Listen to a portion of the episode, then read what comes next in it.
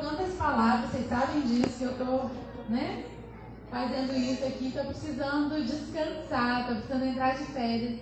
E aí eu volto só em fevereiro. Então, se você veio hoje, você pode se despedir de mim, porque eu vou ficar um mêsinho fora. Tá bom? Diga lá, o celular vai ficar desligado. bem claro, deixa bem Vocês claro. perceberam a pressão, né? Então, família.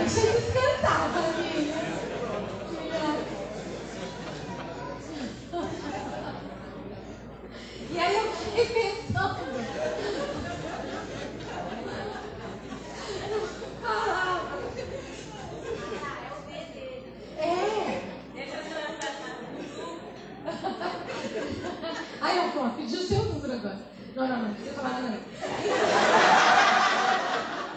Então, é, eu fiquei pensando uma palavra e eu quis dizer para vocês nesse domingo, nesse primeiro domingo de 2020 e antes de sair de férias. E de verdade, eu não achava. Eu, essa semana, que foi a semana de primícias, eu tinha pensado uma palavra, mas não era aquela que estava queimando no meu coração. Não que eu não tenha palavras, não é isso. É que eu sempre busco uma palavra que queime no meu coração para aquele dia, para aquele, momento. E eu não tinha uma palavra queimando, eu tinha uma verdade queimando no meu coração. Mas não era uma palavra ainda elaborada. E eu não sabia se aquela era, aquilo era o que Deus queria que eu dissesse para vocês. Até, e eu não sei porquê, estava procurando isso. Eu fiquei muito inspirada durante essa semana, nas primícias, com aquilo que Deus falou. E eu falei, bom, como eu não tenho nada, é, nada específico, nada especial, eu vou usar aquilo que vier na minha mente para falar. E aí eu, apesar de ter dormido muito tarde, é, pensando nisso, hoje eu acordei bem cedo e fiz meu devocional. E ao fazer o meu devocional, e eu é, fui digitando no bloco de notas aquilo que o Senhor foi me dizendo, depois eu passei para cá, mas aquilo que o Senhor foi me dizendo a respeito dessa, desse tema que eu considero um mistério e eu considero algo muito especial. Então eu fui digitando e fui colocando, fazendo meu devocional como eu sempre faço e gravo para vocês. E aí Deus foi trazendo, eu falei, então, Senhor, eu vou levar esse devocional e vou estar compartilhando com a igreja esse devocional. Mas antes de compartilhar com você o devocional, a palavra que Deus deu para mim nessa manhã, eu queria que você fechasse os seus olhos. Eu queria que você pedisse ao Senhor para falar com você. Faça uma oração e peça a Deus para falar com você. Faça uma oração dizendo: Senhor, fala comigo. Eu preciso ouvir Sua voz. Eu não quero um bom discurso, eu não quero uma boa palavra. Eu quero uma palavra transformadora, uma palavra que eu ouça e que mexa com toda a minha estrutura e que me leve a querer ser melhor, diferente. E vai ser a mesma palavra que todo mundo vai ouvir, mas o Senhor, na sua multiforme graça, ore mesmo, fale com Ele, traz para mim aquilo que eu preciso especificamente. Ore. Eu vou orar também.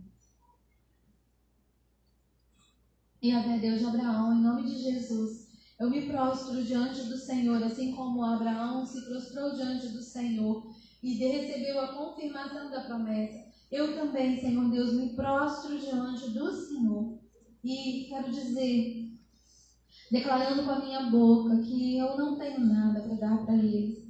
Deus, tudo que eu dou para eles é o Senhor quem me dá. Então, em nome de Jesus, eu me coloco diante do Senhor para que o Senhor fale, faça do jeito que o Senhor planejou fazer.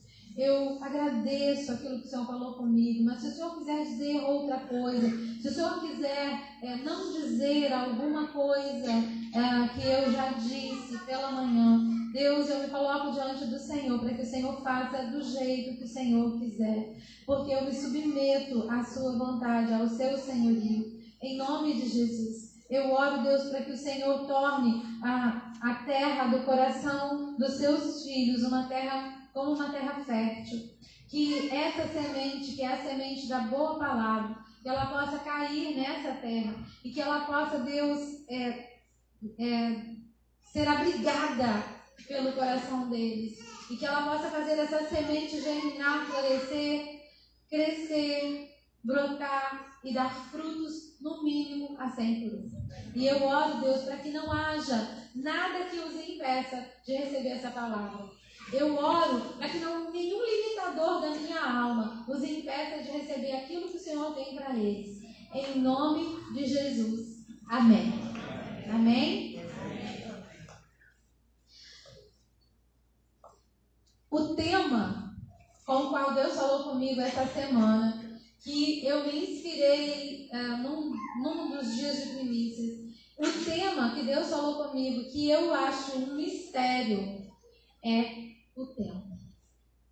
Eu penso que o tempo é um mistério. Um mistério mesmo.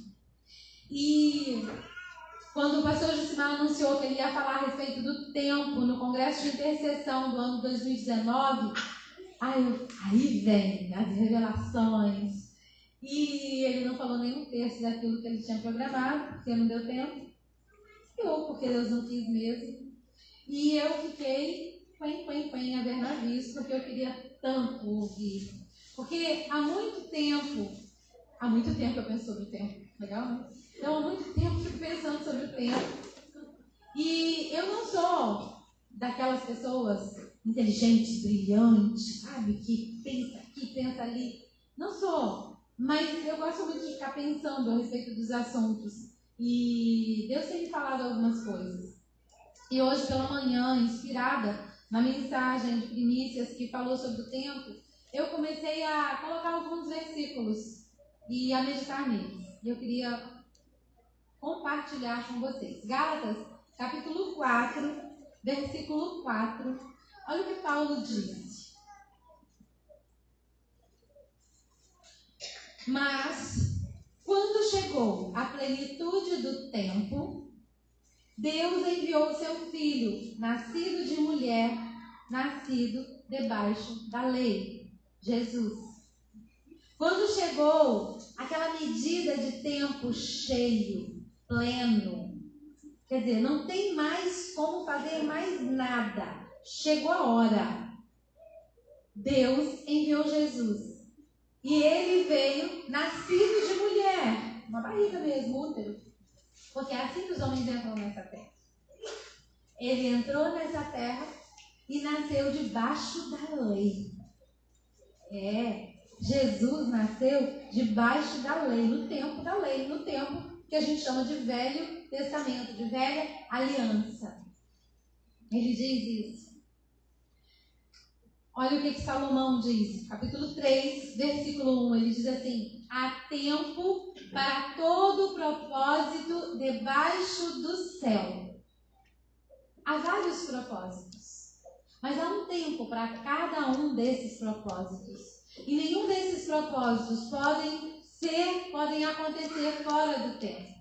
E Salomão diz que há tempo para todo propósito debaixo do céu. E ele ainda diz no versículo 11 desse mesmo capítulo, diz assim: Ele, Deus, fez tudo apropriado ao seu tempo. Tudo que ele fez, ele fez apropriado ao seu tempo. Quando você lê Gênesis, você vê quando Deus começa a dizer tudo que vai sendo criado, tudo aquilo ele vai fazendo a seu tempo. Tudo ele faz a seu tempo e apropriado. Tudo tem um tempo correto de acontecer, de ser criado, de ser feito, de aparecer. Olha o que Paulo fala também. Em, não, verdade, Paulo. Olha o que Lucas diz. Na verdade, Lucas registrou em Atos uma coisa que aconteceu na época em que de Jesus, né? Lucas era discípulo. E, mas Lucas, na verdade, ele não é, era do tempo de Jesus. Então ele não era judeu. E ele fez uma pesquisa de tudo que tinha acontecido com Jesus e os discípulos. Então, ele pegou essa fala do que tinha acontecido e disse: Não foi Jesus que falou isso. Jesus falou isso para os discípulos quando os, os discípulos viram que Jesus tinha ressuscitado e Jesus estava ali de bem bom, né, comendo com eles, do lado deles. Poxa, Jesus ressuscitou. Ele morreu na cruz, mas ele ressuscitou. O que, que eles esperavam? Um Messias que iria livrá-los do jugo romano. Então, o que, que ele fez? Quando eles viram Jesus assim, ele perguntou: É agora? É a nossa hora? É agora que nós vamos tomar o reino e dominar o mundo? Aí Jesus olhou para eles e falou assim: Não compete a vocês. Jesus, de vez em quando fazia isso, não é da sua conta. Várias vezes Jesus falou para eles: Não é da sua conta. E dessa vez ele falou a mesma coisa: Não é da conta de vocês. Não nos compete, não compete a vocês saber os tempos e as datas. Foi o que Jesus falou. Ó, tem mistério aí. Vocês não têm que saber datas. Vocês não têm que saber o tempo. E isso está registrado em Atos, no capítulo 1, versículo 7, mas lá em Lucas também. Olha o que, que Pedro fala. Pedro, escrevendo a sua segunda carta, no capítulo 3, versículo 8, ele diz assim. E aí, Pedro, ele costuma dizer que Paulo é de difícil interpretação. O que Paulo escreve é de difícil interpretação. Porque Paulo escreve de forma rebuscada. Aí Pedro me sai com essa. Para Deus, um dia é como um milênio. E para Deus, um milênio é como um dia. E aí a gente fica assim, aham. Tá bom. E isso tudo é misterioso. Tudo isso é muito misterioso. E ele ainda diz lá no verso 9 com outras palavras, mas no verso 9, Pedro, nessa ainda, nessa carta, nessa sua segunda carta, no capítulo 3, ele diz que meio que Deus segura o tempo por amor. Porque para que as pessoas sejam salvas. A questão é que o tempo é mesmo um mistério. Tem um mistério em torno do tempo. E sendo um mistério, ele também é algo que foi instituído por Deus. Ele é diferente aqui nesse mundo, porque a gente está no mundo físico. Porque tem o um mundo espiritual. E o mundo espiritual, ele é mais real do que esse mundo. Porque foi o mundo espiritual que chamou à existência o mundo físico. Você está aí? Então, é, tem um mistério que envolve o tempo. E o pastor Gismar diz que o tempo é um princípio. E tempo tem a ver com espera também. E o ato de esperar ativa a nossa ansiedade. Nós ficamos ansiosos quando alguém diz que nós temos que fazer alguma coisa e que temos que esperar. E a gente fica ansioso ativa a nossa ansiedade. E a ansiedade, o que, que ela faz? Ela apaga a chama da nossa fé. Eu estou vendo algumas pessoas em pé, inclusive mulheres, mas tem lugar, tá bom? Tem bastante lugares. Eu deixo vocês ir. Lídia, se quiser. Eu deixo vocês sentarem, se vocês quiserem. Mas também deixo vocês ficarem aí, se vocês quiserem, tá? Então, a ansiedade, ela apaga a chama da nossa fé. Sabe o que o pastor Gismar diz? Ele diz que a ansiedade é inimiga da fé. E a necessidade de controle é inimiga da dependência. Então, a, o que, que acontece? Quando a gente fica ansioso, a gente fica ansioso porque a gente tem medo do que vai acontecer. Eu não sei o que vai acontecer, então eu fico com medo. E aí gera essa ansiedade. Sabe, eu não tenho controle do que vai acontecer. Eu queria ter controle do que vai acontecer, mas eu não tenho. Então eu fico ansiosa. Porque eu queria controlar. Porque se eu puder controlar, as coisas vão sair do jeito que eu acho que vão ser boas para mim. E isso gera ansiedade, porque, gente, é muito difícil você ser como Deus. Imagina, você só consegue ver o que está nesse ambiente. Você não consegue ver nem o que está lá fora. Não é verdade? Você não sabe o que vai acontecer daqui a uma hora. Então é muito difícil para você tentar ou querer controlar alguma coisa, por menor que seja na sua vida. Nós não temos noção do que vai acontecer. Não temos. Então, a ansiedade é inimiga da fé. A ansiedade gera necessidade de controle. Ela vem por causa da necessidade de controle. E ela é inimiga da dependência. E a gente precisa de fé. Ela apaga a chama da nossa fé. E a gente precisa de fé. A gente precisa de fé para poder enfrentar a vida, para poder viver o sobrenatural. Por isso, como a ansiedade está ligada ao tempo, porque tem a questão externa, então é tempo. A gente vai entender algumas coisas relação, em relação ao tempo, coisas que Deus falou comigo. Simples. Mas eu queria que vocês parassem para pensar a respeito disso comigo, com relação ao tempo. E uma delas, e a primeira delas, é que uma das coisas que Deus usa para nos tornar pacientes é a tribulação. Que ninguém gosta de esperar, ninguém gosta de passar um tempo esperando. Então, para você largar esse besta, para você aprender a esperar e ter paciência, ele manda uma tribulaçãozinha. Eu não gosto, não. Mas vem. E a tribulação, ela nos torna pacientes. Ela, esse, essa tribulação, ela ajuda a gente a ser perseverante. Romanos capítulo 5 diz que a tribulação produz paciência, a paciência produz experiência. Ela produz experiência porque você está com paciência, esperando um tempão, então você vai ter um monte de experiência. Então ela produz experiência. E a experiência produz a esperança que não traz confusão. Tem algumas pessoas que acham que têm esperança e são muito confusas com relação a essa esperança. E eu não vou falar sobre isso. Mas a esperança que é produzida pela através via tribulação, que produz paciência, que produz experiência, que produz esperança, ela não traz confusão. Na tribulação, a gente se sente impotente, não sente? Fica completamente impotente. O que a gente pode fazer quando não tem nada para fazer? Nada. Então, deixa o tempo passar. Aí lá vem o tempo. A gente precisa deixar o tempo passar. Não tem nada para fazer, nós somos impotentes.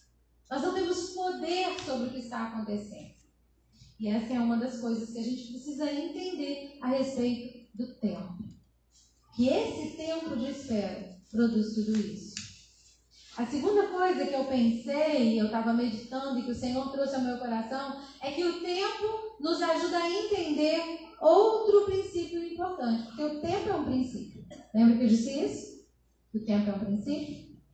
Então, o tempo nos ajuda a entender outro princípio importante. Qual? Que Deus trabalha de forma processual. E você já deve ter percebido isso. Tudo é um processo. Desde a formação de um novo ser até o seu nascimento e depois o seu crescimento. Podia nascer pronto, né? Igual foi lá no Éden, fazer um boneco. Aí nasceu. Deus vai fazendo bonecos e vários bonecos. Por que, que o homem não nasce pronto? Porque precisa ter o um processo de nascimento, crescimento, amadurecimento. Mas não é só conosco, não é só com o homem, é com tudo. Você começa pequenininho lá na sua empresa, você vai formando uma equipe, e aí você vai trocando de equipe até que você confie numa equipe. Tudo é processual, ministério, tudo é um processo. Eu me lembro quando a gente começou, quando a gente era célula, quando a gente era novinho, era tudo tão diferente. Sabe? E eu tão ferida com a igreja. E as pessoas que estavam comigo tão feridas com igreja instituição. Não com a igreja corpo de Jesus, porque ela é perfeita. A igreja corpo de Jesus. Perfeita no sentido de que a ideia é perfeita. A ideia dele é perfeita. Os homens que não são perfeitos. Então a gente tão ferido Inclusive, o dia que a gente fez a abertura da célula, queriam colocar as cadeiras assim nessa posição. A gente só está nessa posição porque para caber mais cadeira, tá bom? Porque senão não estava, não. Na, mas agora não tem essa, essa fobia, não. Mas no primeiro dia, lembra disso? Primeiro dia da célula, começaram a colocar as cadeiras uma do lado da outra, assim, carreirinho. Pelo amor de Deus, eu com coceira. Eu já está tudo coçando. Porque aquilo me fazia relembrar, me, me remetia, minha memória ia lá para o tempo, um tempo de conservadorismo, tradicionalismo, religiosidade que tinha acabado comigo. E nossa, nossa formação nunca era assim, era tudo meio bagunçadinho, né? Porque e, e aí de lá para cá nós vivemos um processo, não foi? Nós fizemos um processo e chegamos até aqui. Tudo na vida é processual. Deus escolheu fazer tudo de forma processual. Você se converte, você vai recebendo leitinho, depois você recebe algo mais forte, depois você amadurece espiritualmente. É um processo. Nada vem pronto. Desde o nascimento até a maturidade. Filipenses capítulo 1, versículo 6 diz que aquele que começou, aquele que começou a boa obra, ele mesmo vai terminá-la. Tempo. Tem um tempo para começar, tem um tempo para terminar, tem um tempo para você ser construído. Olha o tempo aí.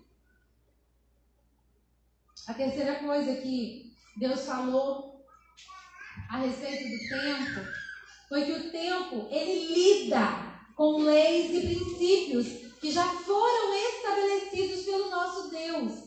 Ele já estabeleceu leis, ele já estabeleceu princípios. Então, o tempo lida com isso. Por exemplo, pecado e consequência. Então as coisas, Deus fez um projeto, Deus tem um plano. Deus trouxe esse plano e Ele quer trazer esse plano à realidade. Ele quer chamar esse plano à realidade. Mas aí você enfia o pé na jaca. Significa eu pequei. Enfiou o pé na jaca, pecou. Então você vai lá e peca, tem consequência. Essa consequência já muda um monte de situações. Causa e efeito. Tem um filme, Efeito Borboleta, quem já viu? Que fala que qualquer coisa que você faça, altera, tudo que você faz, para alterar alguma situação ali, tudo aquilo que você faz, mexe lá na frente em alguma coisa. Eu acho que ele é um pouco, né? Um pouco, de pouco, muita ficção, mas é interessante. É interessante. E você pensa nisso das mínimas coisas. Por exemplo, uma borboleta que ela tá, ela tem um processo. Mas se você tentar abrir o casulo, se você tentar dar força para ela, porque você sabe que ela vai ser borboleta, que ela vai voar, você vai atrapalhar todo o processo. Por isso que eu acho que Deus não conta nada para gente. Quando ele contou para Abraão, Abraão fez, é, pensaram que era besteira, lá vem Ismael e a confusão está até hoje. Então é melhor não contar. Porque se o homem quiser dar uma ajudinha para Deus, dá Vai dar sempre ruim. Então, o tempo lida com leis e princípios estabelecidos. Quando o homem peca, quando o homem peca, tem consequência. Ah, e aí as coisas mudam. Por exemplo, o povo de Israel, que já tinha saído do Egito, ficou rodando 40 anos no Egito por causa do pecado deles. 40 anos. Rodando no, no rodando no deserto. Então tem consequência, altera. Outra coisa, Gênesis capítulo 15, versículo 16, diz que ah, Deus disse: Olha, vocês vão ficar, vocês vão ser uma, um grande povo, mas vocês vão ficar, depois que vocês se tornarem um povo grande, vocês vão ficar lá no Egito. E vocês vão ser escravos no Egito durante 400 anos. Isso é necessário, ó. O que, ele fala? Além de ser dos pecados de vocês, a medida da iniquidade dos amorreus, dos povos que vivem na terra, para onde eu vou mandar vocês, ainda não chegou na plenitude, no limite, não encheu ainda. Porque Deus, ele tem um atributo, ele é longânimo, ele tem um longo ânimo. Ele demora é, a chegar naquele ponto de que, pronto, agora a minha indignidade chegou no limite e não tem jeito, você vai ter que sofrer a consequência.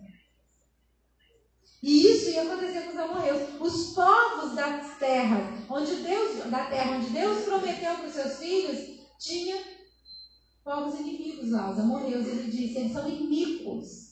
Eles matavam os seus próprios filhos comiam os seus próprios filhos. Eles eram inimigos mesmo. Toda sorte de violências. Se você estudar um pouco sobre os povos que estavam lá, eles eram povos pagãos e muito violentos.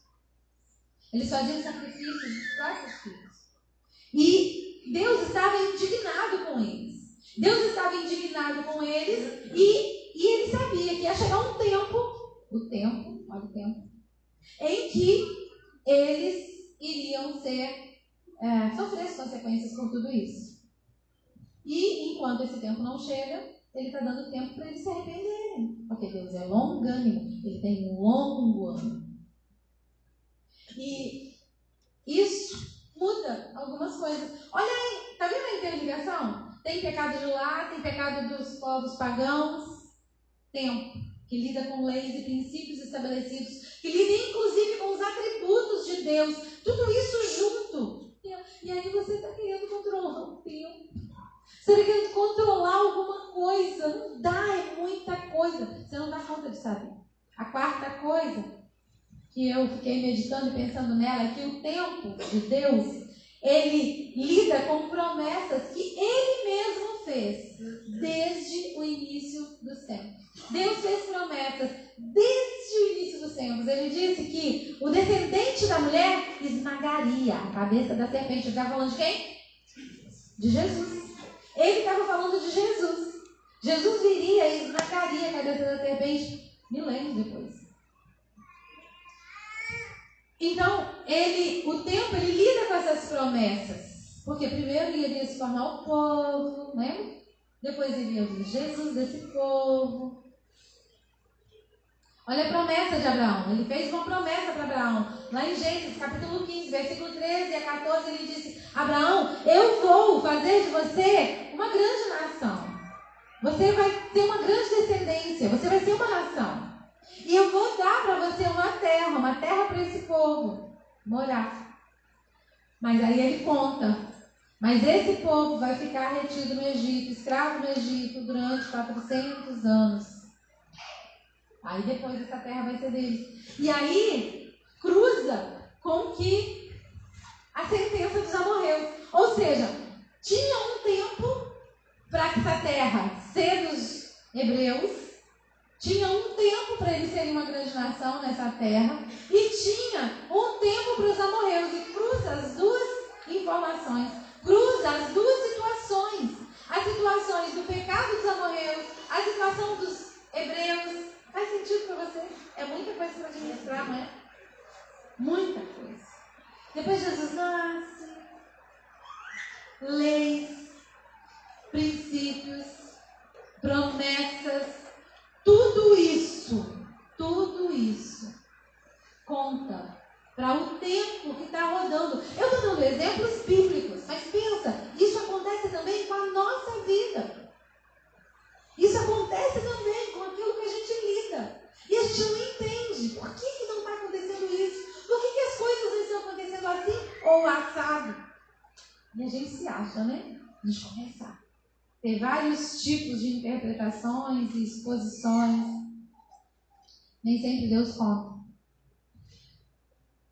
A outra coisa que Deus falou comigo na minha meditação foi que o tempo lida também com o nosso livre-arbítrio. Deus não fez o homem para ser marionete. Deus fez o homem para tomar decisões. Deus não queria fazer bonequinhos em série, homens e mulheres que pensassem e sentissem tudo do mesmo jeito para ficar com ele. Não, ele quer. Ele fez isso com os anjos também. Que nós fiquemos com ele porque a gente decidiu ficar com ele. Nós decidimos que ele vai ser nosso Deus. Então, nós temos livre-arbítrio. E isso muda em que o tempo? Muda. Porque toda vez que a gente muda de rota, porque decidiu de uma forma diferente, a gente muda o tempo também. Todo, todo, não só o nosso. Por causa, às vezes, até do nosso egoísmo. De não entendermos que a gente nasceu com um propósito. A gente não se entrega a esse propósito, a gente quer do nosso jeito. E quando a gente toma as decisões que são contrárias àquelas que estão de acordo com o propósito que Deus tem para a nossa vida, a gente muda um monte de coisa. Um monte de coisa. Deus não queria determinadas coisas para a sua vida. Ele não planejou assim. Mas ele não tem como impedir que o homem ou que a mulher tome algumas decisões. Porque tem livre-arbítrio. Ele que deu de presente. Livre-arbítrio é um dos atributos que Deus, que nos faz parecer mais com Deus. Nem Deus mexe na nossa decisão, nem o inferno mexe na nossa decisão. O que nós podemos fazer é orar para que as circunstâncias em torno de uma pessoa faça ela mudar de decisão. É só isso que a gente pode fazer. Mas a decisão é dela até o fim. Amém? E eu acho que a última coisa que é, Deus falou comigo nessa meditação a respeito do tempo foi que, é, ah, né, só um arzinho, tudo bem. Vamos embora mesmo. Vamos embora mesmo?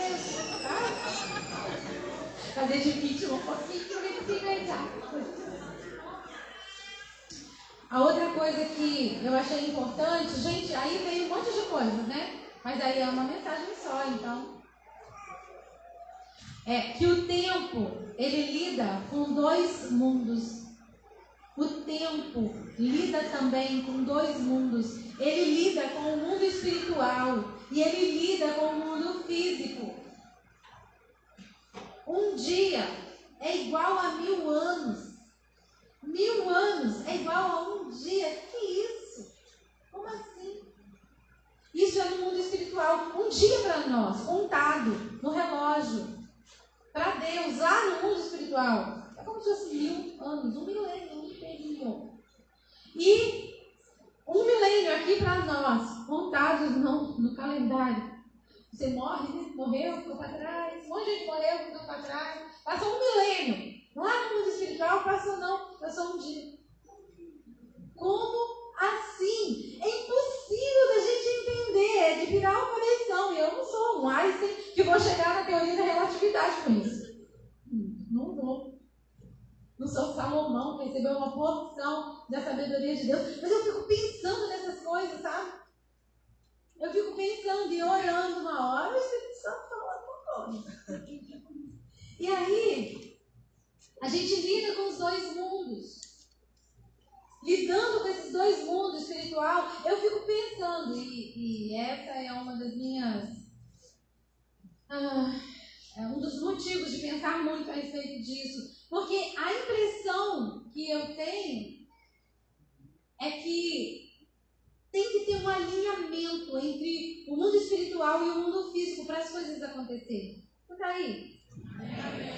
É como se fosse um encaixe. Cadê o Eric? De manhã está precisando plastia.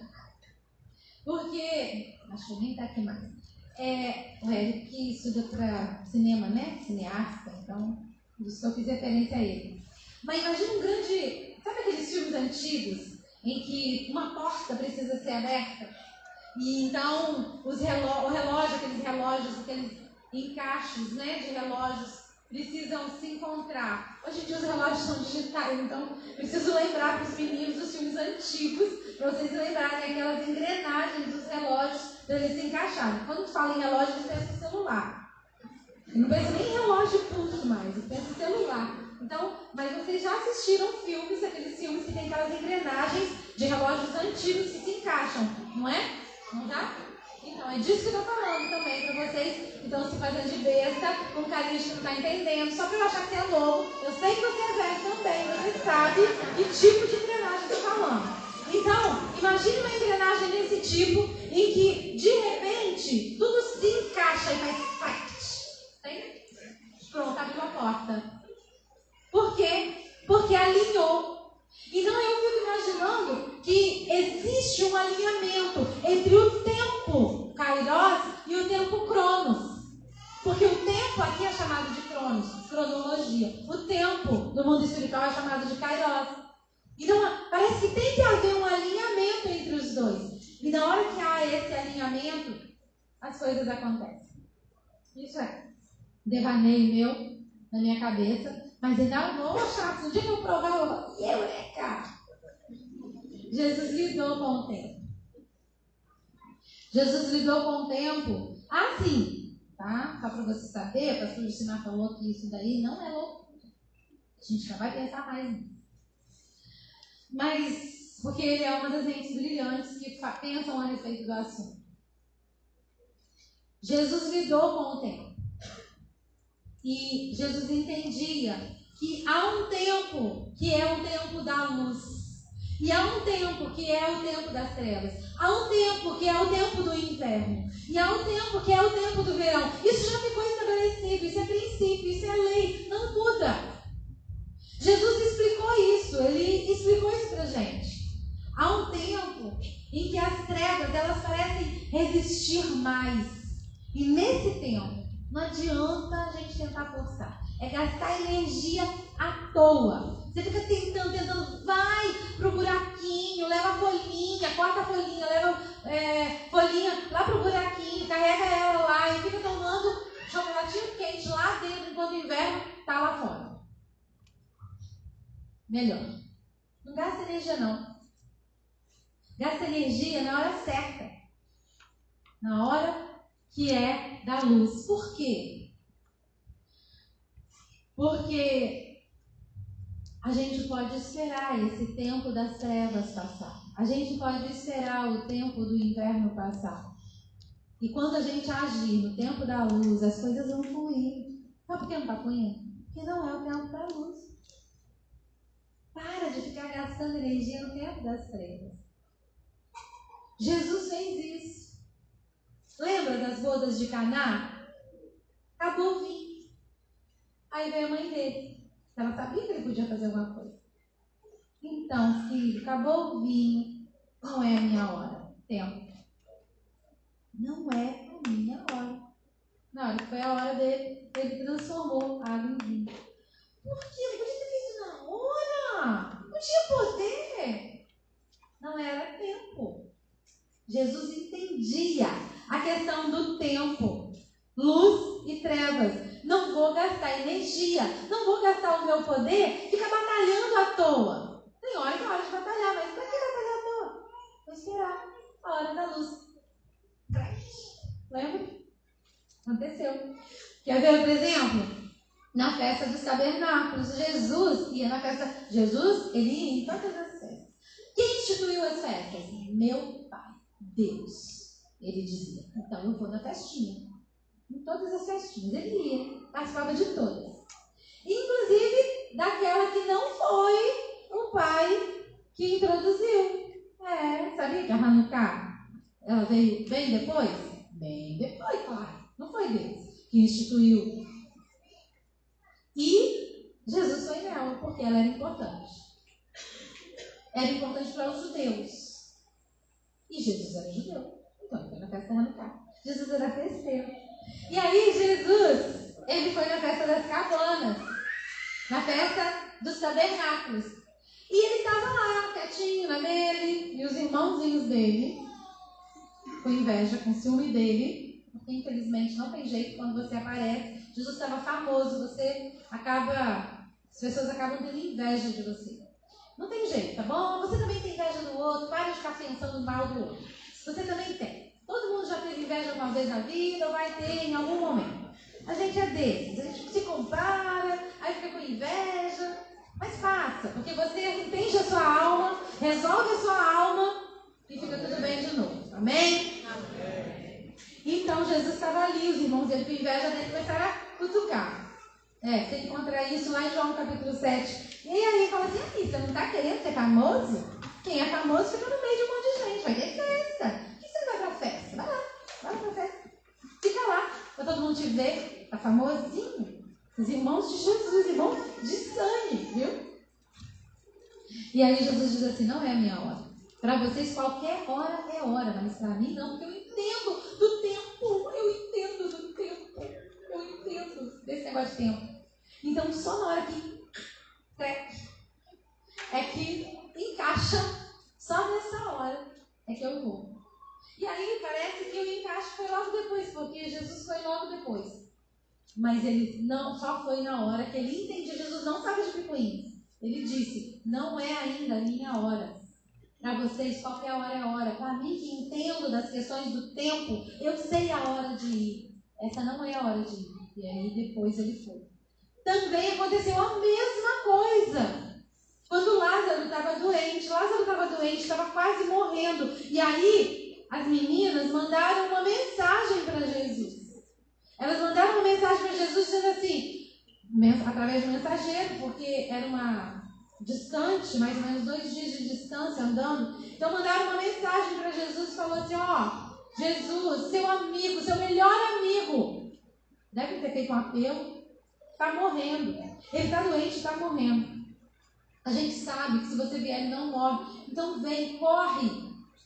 Jesus estava lá, na redinha dele, tomando água de coco. Ficou. Disse, não vou. Parece que ele está sendo cruel. Mas na verdade ele disse que ele não ia. E aí os discípulos não ficaram chateados, não ficaram contra ele. Mas Jesus não foi, mas ele mandou uma mensagem. Ele disse: fala para as meninas que essa doença não é para a morte. Essa doença é para a glória de Deus. Quando o mensageiro chegou lá, coitado, já tinha morrido, porque, né? Dois dias para chegar. Aí os discípulos falaram assim: é, Jesus não foi. Eles não entenderam nada dessa questão de tempo. Jesus não foi. Jesus não foi por quê?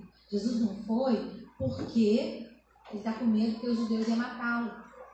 Eles estão se organizando lá em Jerusalém para matá-lo. Então ele não foi por isso. Dois dias depois, Jesus levanta da rede. Vou lá para Jerusalém. Lázaro está dormindo e eu vou acordá-lo. Os discípulos olharam, mas mestre, os mesmos que estavam tramando sua morte continuam em Jerusalém. Os discípulos têm outra vibe. Estão pensando que Jesus está com medo de morrer. Jesus veio para morrer. Oh, se ele veio para morrer, vai ter medo de morrer? Não vai. Jesus falou, ai, esses meninos, tem que ensinar tudo para eles. Aí Jesus vai ensinar, vou explicar para vocês. Olha só, quem anda de dia não tropeça, quem anda de noite tropeça. Eu não ando de noite, eu só ando de dia, porque de dia tem luz e eu não tropeço. Aí os discípulos, ah, entendemos. Nada. Eles não entenderam nada. Jesus explicou e eles não entenderam, eles continuaram sem entender. Jesus estava explicando aquilo que para ele era normal, era comum. Porque Jesus entende, entendia as nuances do tempo. Para nós é um mistério, para ele não. O que, que Jesus estava querendo dizer? Eu não ando no inverno, eu não vou gastar energia no inverno, eu não vou gastar energia no tempo das trevas, eu não vou fazer isso. Porque as trevas resistem mais nesse tempo. Eu faço isso no tempo da luz. No tempo da luz flui. E eu entendo qual é a hora das trevas e qual é a hora da luz. Aí Jesus foi, chegou lá, nossa, eu tinha morrido, estava perdendo, quatro dias. Aí foi lá, usou o dele, ressuscitou Lázaro e fim da história foram felizes para sempre. E Jesus é desse. Ele sabia usar o poder dele e o tempo para fazer os milagres. Ele só explicou, Salomão já tinha dito antes. Há tempo para uma coisa, há tempo para outra coisa. Há tempo para as trevas e há tempo para a luz. Lembra? Ele falou? Ele estava explicando. Lucas, capítulo 24, versículo 49 diz: Eu lhes envio a promessa de meu Pai, Jesus dizendo, mas fiquem na cidade até serem revestidos do poder do alto, até serem revestidos, olha o tempo Jesus disse isso para os discípulos. Ele já tinha ressuscitado. Ele estava indo, subindo, e ele antes disse isso. Eu estou enviando para vocês a promessa do meu Pai. Mas fiquem na cidade até que vocês sejam revestidos de poder. Tempo. Tinha um tempo para eles serem revestidos de poder e vocês têm que ficar na cidade. Eles ficaram. Lucas ainda, no capítulo 1 de Atos, ele diz que Jesus, depois do seu sofrimento, apresentou-se aos discípulos e deu a eles muitas provas indiscutíveis, indiscutíveis que ele estava vivo. Apareceu-lhes por 40 dias. 40 dias. Ele tinha morrido na Páscoa. Da Páscoa, ele ficou 40 dias junto com eles, comendo, conversando, ensinando, falando-lhes acerca do reino de Deus. Certo dia, enquanto comia com eles, deu para eles uma ordem: não saiam de Jerusalém, mas esperem tempo. Tempo. Esperem tempo. Esperem pela promessa de meu Pai, que eu já falei com vocês. Aí, Lucas ainda registra no capítulo 2 que chegando o dia de Pentecostes, por que eu estou dizendo isso? Chegando o dia de Pentecostes. Dez dias depois do que Jesus falou. Porque Jesus ascendeu, ele foi para o céu 40 dias depois que ele morreu e ressuscitou. Então, dez dias depois, porque no dia de Pentecostes, 50 dias. Pentecostes significa isso, 50 dias. Da Páscoa até o dia de Pentecostes, ou festa da colheita, outra festa. Então, dez dias depois, no dia de Pentecostes, eles estavam todos reunidos num só lugar. E de repente veio do céu um som como de um vento impetuoso, um vento muito forte, que encheu a casa na qual eles estavam sentados. E eles viam algo que parecia como se fossem línguas de fogo que se repartiam sobre a cabeça de cada um deles. E todos ficaram cheios do Espírito Santo, revestidos de poder, da promessa. E começaram a falar em outras línguas conforme o Espírito os capacitava. Dez dias, tempo. E aí, você já entendeu que Deus tem uma promessa de revestir você com o poder? E você não entende por que, que não aconteceu ainda. Tempo. Espere até acontecer. Você está aí? Amém. Qual é o nosso problema com o tempo? As mesmas, os mesmos problemas que tem os nossos filhos pequenos, quando eles fazem pirraça, porque eles pedem alguma coisa na hora que eles querem e a coisa não vem. Aí eles fazem bonitinho, assim, ó. Esfrega os pezinhos e fazem pirraça. Só que você não já cresceu, filho. Fica feio. Fica ruim. Fica bonito, não. Você fazendo pirraça. Mas é pirraça. Entender que o tempo. Você precisa entender que o tempo não muda por causa da sua pirraça. Não muda porque você quer. O tempo, você percebeu que tem muitas nuances em torno dele? É muita coisa, Uriel. Não dá Então não adianta fazer pirraça porque não aconteceu. Você precisa entender que o tempo é um princípio que está acima do nosso entendimento. É um mistério. Muitas pessoas tentaram e tentam até hoje compreendê-lo. E há um tempo que é propício para tudo acontecer, especialmente para a luz e para as trevas. Você está aí? Amém. Tem um tempo em que o poder das trevas perde as forças e o poder da luz se manifesta de forma livre. E a gente perde muita manifestação de Deus porque a gente não entende isso. Muita. Muita.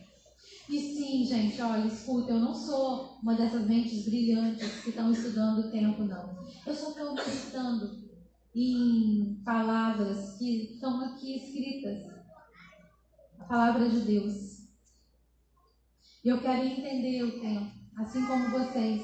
Porque eu entendo que quando a gente aprende a respeito do tempo, a gente muita coisa passa na nossa vida, a gente deixa passar, a gente entende melhor.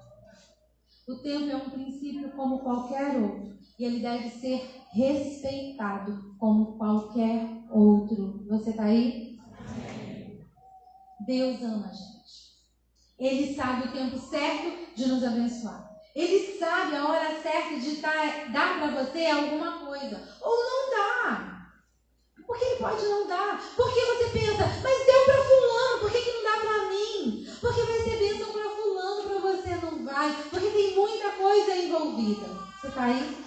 E se for, se ele te der, pode ser que não seja bênção para você. Então, por que a gente vai ficar ansioso? Por que, que a gente vai ficar intranquilo? Sabe? E por que, que a gente não vai esperar o tempo adequado? Por quê? A gente precisa esperar, porque vai chegar o tempo em que Jesus vai voltar, porque ele prometeu. Do mesmo jeito que um dia ele prometeu que o Espírito Santo viria e encheria as pessoas, ele prometeu que um dia ele voltaria. Ele disse que iria voltar. E nós precisamos esperar esse tempo. Nós precisamos esperar isso com alegria. Eu quero desafiar você a esperar e confiar naquele que disse que faria. Que nós deveríamos estar juntos, em comunhão, sabe? Fazendo a ceia, ceando em memória dele, até que ele volte, porque ele disse que vai voltar. Amém? Amém? É só confiar, porque Ele vai voltar. Ele disse para a gente esperar. Mas, Magai, se a gente morrer antes, não importa, porque se nós dormirmos antes, nós seremos ressuscitados primeiro e seremos transformados e levados aos ares, é, nos encontrando com os outros que estavam vivos e também tiveram seus corpos transformados e seremos arrebatados nos ares pelo nosso Senhor Jesus, porque Ele nos prometeu. Amém? Amém. Então eu quero te convidar a confiar Deus. Eu convido você agora a entregar a Deus essa ansiedade, essa desconfiança que você tem dele, de que ele não vai fazer aquilo que ele prometeu. Acha que você pode fechar seus olhos? Acha que você pode usar esse momento para se arrepender? Usar esse momento para dizer para Deus que você se arrepende da sua ansiedade ou que você se arrepende da sua desconfiança. Desconfiança de que Ele não vai fazer aquilo que Ele prometeu aquilo que ele disse que ele faria. Se arrependa dessa desconfiança. Cada vez que você tem que esperar, entra diante de Deus e pede perdão a Ele nesse primeiro dia, primeiro domingo, perdão, de 2020. A gente vai cear. E Paulo disse em 1 Coríntios, no capítulo 11, que aquilo que ele recebeu do Senhor ele também nos entregou. E ele disse que o Senhor Jesus, na noite em que foi traído, tomou o pão e, tendo dado graças, partiu. E ele disse: Isso é o meu corpo que é dado em favor de vocês, no lugar de vocês. Façam isso, ele disse. O que? Comam desse pão e façam isso em memória de mim. Da mesma forma, depois de comer, ele tomou um cálice e disse: Esse cálice é a nova aliança do meu sangue. Aliança feita com o sangue do Filho de Deus. E ele disse: Façam isso sempre que o beberem, em memória de mim. Porque sempre que comerem desse pão e beberem desse cálice, vocês anunciam a morte do Senhor até que ele venha. Portanto, quem comer o pão ou beber o cálice do Senhor indignamente será culpado de pecar contra o corpo e o sangue do Senhor. Magai, então o que, é que eu faço? Examine-se cada, examine-se cada um a si mesmo. E então coma do pão e beba do cálice. Examine-se. Use esse tempo de adoração para orar e para se examinar. Use esse tempo para entrar diante de Deus com arrependimento, com pedido de perdão, por ter dito